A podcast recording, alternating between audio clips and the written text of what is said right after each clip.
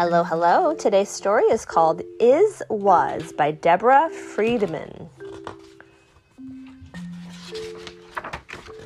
This sky is the same sky that was blue, but now is spilling down this rain.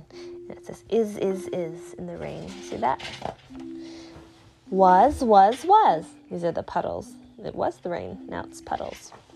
The same rain that was drips is now for sips and song. See, these animals are drinking the water, and this bird is singing over the water, and it says, is, is.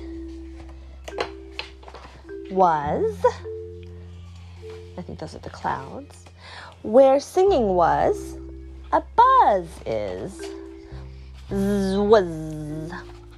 Sunshine is, is, is, is, is, is, was. So here's where it is sunshine, and here where it was sunshine. This side, there's no, not as much sun. A shadow is... Oh, and there's an animal chasing after the squirrel. This is one of the books that I think you would have to see in person so you can see all the illustrations, so the story makes a little more sense.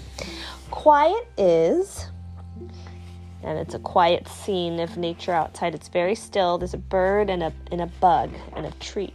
But listen, the earth's heart beats. Look, there's a girl in the field. It's a boy. And there's a bird. It's a boy, Mom. Oh, it's a boy? Okay. Is, was, is, was, is, was. And the boy is swinging back and forth, back and forth. Is, was, is, was. Blue is. Here's blue, the sky. Blue was. Here's a pink sky. Still, the sky is. The same sky that was, and it's the sa- the sky. There's a, the boy looking at the sky. There's squirrels looking at the sky, and here's the squirrel still looking at the sky from the porch.